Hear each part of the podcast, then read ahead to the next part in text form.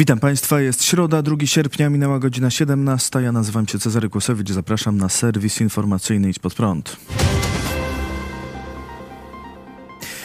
Ministerstwo Obrony Narodowej wydało wczoraj oświadczenie, w którym potwierdziło naruszenie polskiej przestrzeni powietrznej przez dwa białoruskie śmigłowce, które wykonywały loty szkoleniowe w strefie przygranicznej.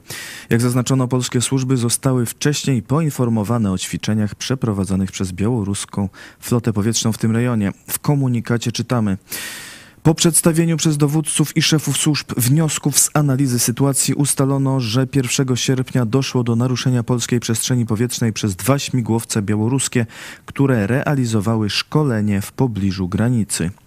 Przekroczenie granicy miało miejsce w rejonie Białowieży na bardzo niskiej wysokości, utrudniającej wykrycie przez systemy radarowe. Dlatego też w porannym komunikacie dowództwo operacyjne rodzajów sił zbrojnych poinformowało, że polskie systemy radiolokacyjne nie odnotowały naruszenia polskiej przestrzeni powietrznej. W związku z tym incydentem minister obrony narodowej Mariusz Błaszczak polecił zwiększyć liczbę żołnierzy na granicy i wydzielić dodatkowe siły i środki, w tym śmigłowce bojowe. O sprawie poinformowano również członków NATO. Na odpowiedź nie trzeba było długo czekać. Białoruś zareagowała na oświadczenie polskiego ministerstwa, wydając własne oświadczenie.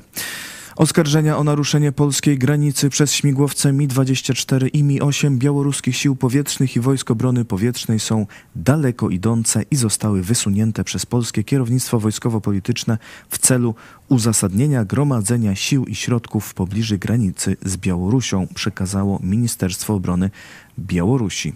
Strona białoruska zakpiła z incydentu, przypominając, że jeszcze w godzinach porannych polskie służby uspokajały obywateli, twierdząc, że radary wojskowe nie wykryły śmigłowców na polskim niebie, a kilka godzin później wydały oświadczenie potwierdzające naruszenie polskiej przestrzeni powietrznej. Ministerstwo Obrony Republiki Białoruś traktuje raport, który nie jest potwierdzony obiektywnymi danymi kontrolnymi z Polski w stylu jedna babcia tak powiedziała i zauważa, że nie doszło do naruszenia przestrzeni powietrznej przez śmigłowce. Czytamy w oświadczeniu białoruskiego resortu obrony. Całą sytuację skomentował rzecznik Pentagonu generał Pat Ryder. Powiem tylko jeszcze raz, że będziemy nadal bardzo poważnie podchodzili do bezpieczeństwa NATO i będziemy nadal pracować z naszymi sojusznikami z NATO, by zapewnić, że każdy centymetr kwadratowy NATO pozostanie bezpieczny, powiedział amerykański generał. W związku z incydentem MSZ Polski wezwało na rozmowę Charge d'Affaires Białorusi celem złożenia wyjaśnień. Wiceminister spraw zagranicznych Paweł Jabłoński relacjonował spotkanie z przedstawicielem Białorusi. Przekazaliśmy zdecydowany protest wobec działań Białorusi, które obniżają bezpieczeństwo. Postrzegamy to jako działania prowokacyjne. Mamy tu na myśli te ćwiczenia, które zakończyły się naruszeniem polskiej przestrzeni powietrznej, ale także kontynuację działań przy granicy polegających na organizowaniu masowych grup nielegalnych imigrantów. Jeśli chodzi o charge d'affaires ambasady Białorusi, nic, żadnych wyjaśnień tutaj nie usłyszeliśmy. Strona białoruska nie jest tutaj specjalnie chętna do tego, żeby przedstawiać jakieś wyjaśnienia czy tłumaczyć się. Mają podejście niestety do nas nieprzyjazne nie od dziś, powiedział wiceminister Jabłoński. O sprawie mówił dziś w programie Iść pod prąd na żywo poseł Paweł Szramka, lider partii Dobry Ruch, członek Sejmowej Komisji Obrony Narodowej. Są dwie opcje. Albo Ministerstwo Obrony Narodowej kłamie, że nie wiedziało o tych śmigłowcach. Chcieli w ten sposób po prostu uspokoić społeczeństwo i w okresie przedwyborczym nie zaliczyć kolejne wtopy. Myślę, że to by było no, mniej złe w porównaniu do tego, że nie kłamią i nie mieli tej świadomości. Bo jeśli nasze wojsko nie wykryło tego, że ktoś naruszy naszą przestrzeń e, powietrzną, biorąc pod uwagę to, że Mieliśmy już rakiety, które znaleźliśmy po kilku miesiącach. Mieliśmy balony, które nasze wojsko też było w stanie zgubić. No to trudno mówić o bezpiecznym niebie, kiedy kolejne obiekty, tym razem śmigłowce, przekraczają nasze granice, latają sobie tu jakiś czas, wracają do siebie i obawiam się, że do wyborów nic się nie zmieni, że Prawo i Sprawiedliwość nie pozwoli sobie na to, żeby odwołać swojego i to w tak ważnym resorcie, na czym niestety ten resort y, ponosi straty. Ubolewam też nad tym, że osoby, które są wokół ministra, w tym osoby w mundurze, nie mają na tyle przebicia, albo może i nawet odwagi, żeby wprost powiedzieć ministrowi, co nie działa w Wojsku Polskim. Bardzo często jest tak, że po prostu na papierze musi się zgadzać. Jeśli chodzi o ten balon, który zginął na terytorium Polski, też słyszeliśmy, że procedury zagrały. Ale co to znaczy, że procedury zagrały? Może należy je zmienić, może w ogóle należy inaczej podejść do tego wojska, a nie tylko przekopiowywać konspekty, plany i strategie z roku na rok. Kryzys dyplomatyczny między Polską a Ukrainą. We wtorek ukraińskie Ministerstwo Spraw Zagranicznych zaprosiło do Kijowa polskiego ambasadora na Ukrainie Bartosza Cichockiego. Spotkanie dotyczyło wcześniejszej wypowiedzi szefa prezydenckiego Biura Polityki Międzynarodowej Marcina Przydacza, który na antenie telewizji publicznej mówił o ewentualnym przedłużeniu zakazu importu produktów rolnych z Ukrainy. To, co jest najważniejsze, to obrona interesów polskiego rolnika. Ukraina otrzymała bardzo dużo wsparcia od Polski. Warto by było, żeby zaczęła doceniać, jaką rolę przez ostatnie miesiące, lata dla Ukrainy pełniła Polska, stwierdził minister Przydacz. Jak wynika z komunikatu ukraińskiego resortu spraw zagranicznych, Podczas spotkania podkreślono, że komentarze przydacza o rzekomej niewdzięczności Ukraińców za pomoc udzieloną nam przez Polskę są niezgodne z prawdą i niedopuszczalne. Jesteśmy przekonani, że przyjaźń ukraińsko-polska jest o wiele głębsza niż doraźne cele polityczne. Polityka nie powinna kwestionować wzajemnego zrozumienia i siły relacji między naszymi narodami.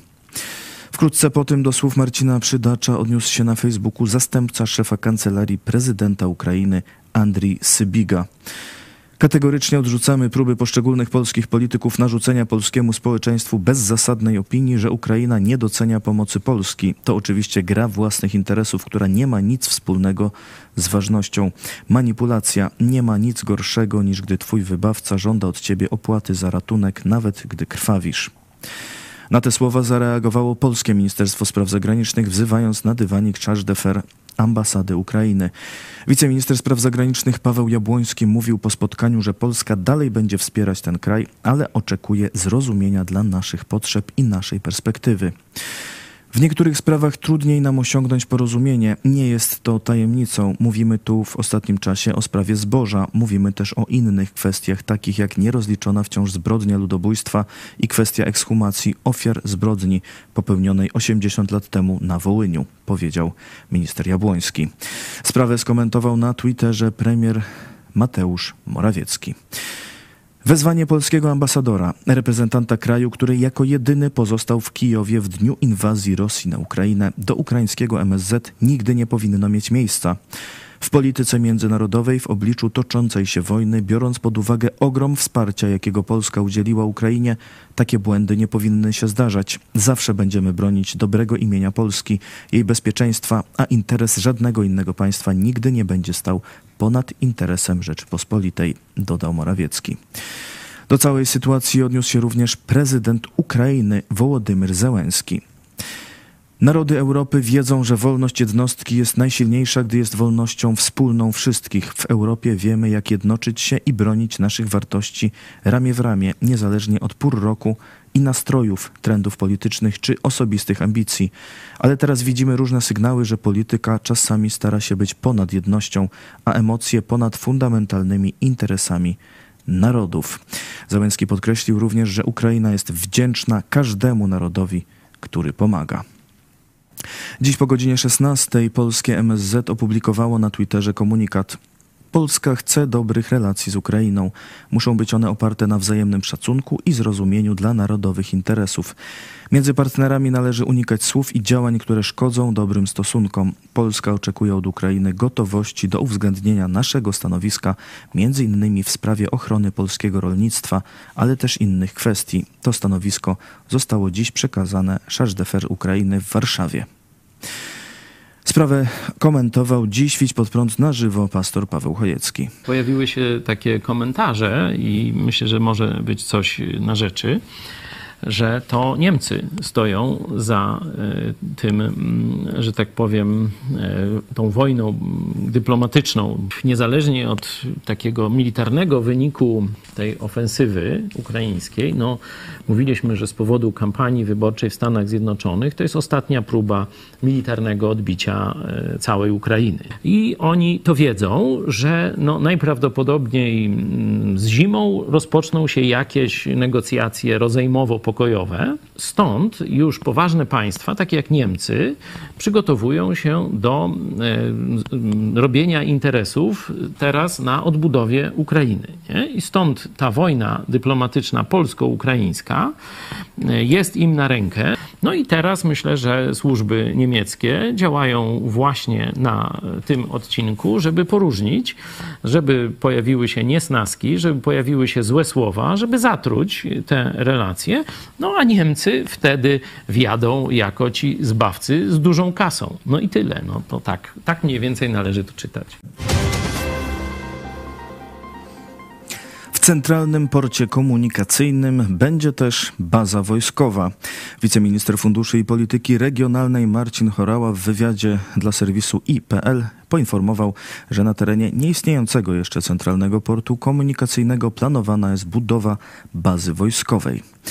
W CPK jest zaplanowany komponent stricte wojskowy, czyli baza militarna. Ponadto CPK jest istotne dla szeroko pojętego bezpieczeństwa oraz odporności państwa, nie tylko w aspekcie czysto militarnym. To też znaczące zwiększenie zdolności do szybkiej absorpcji różnego rodzaju zaopatrzenia, ale również jednostek wojskowych przerzucanych do Polski, powiedział wiceminister.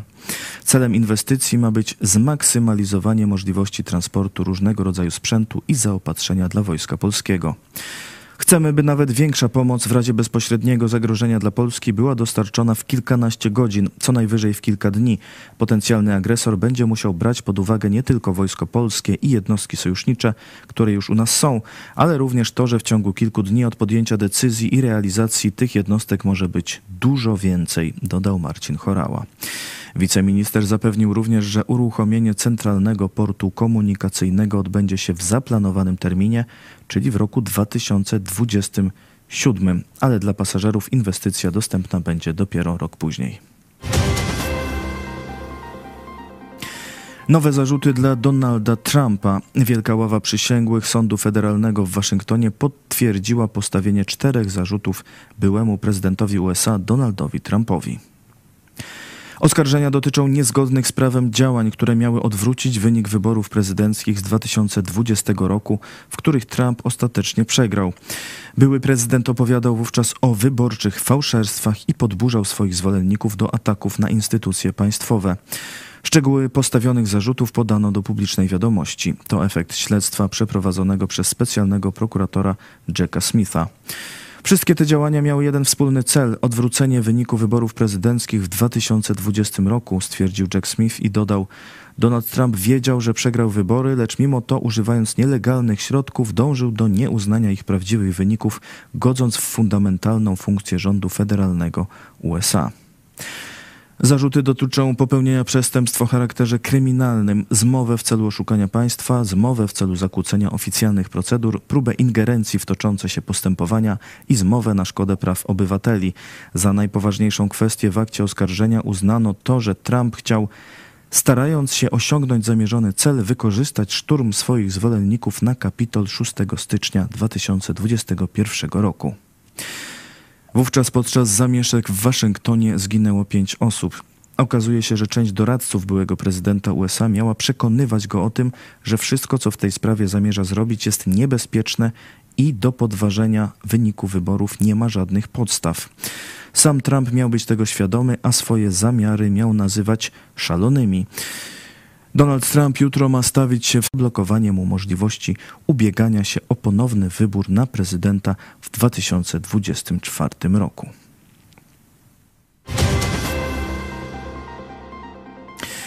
Jak pokonać wyobcowanie w wielkiej metropolii za granicą? O tym dziś o 18. Dzień dobry. Dzisiaj na 18 zapraszam Was na wywiad z osobą, która sprawia, że londyńska dżungla staje się nieco mniej nieprzyjazna i ludzie zbliżają się do siebie. Zapraszam Was na 18 do londyńskiej dżungli. Wywiad z Joanną Dudzińską, Polką mieszkającą w Londynie, dziś o 18 w telewizji Idź Pod Prąd. A w tym serwisie informacyjnym to już wszystko. Kolejny serwis jutro o 17. Dziękuję Państwu za uwagę i do zobaczenia.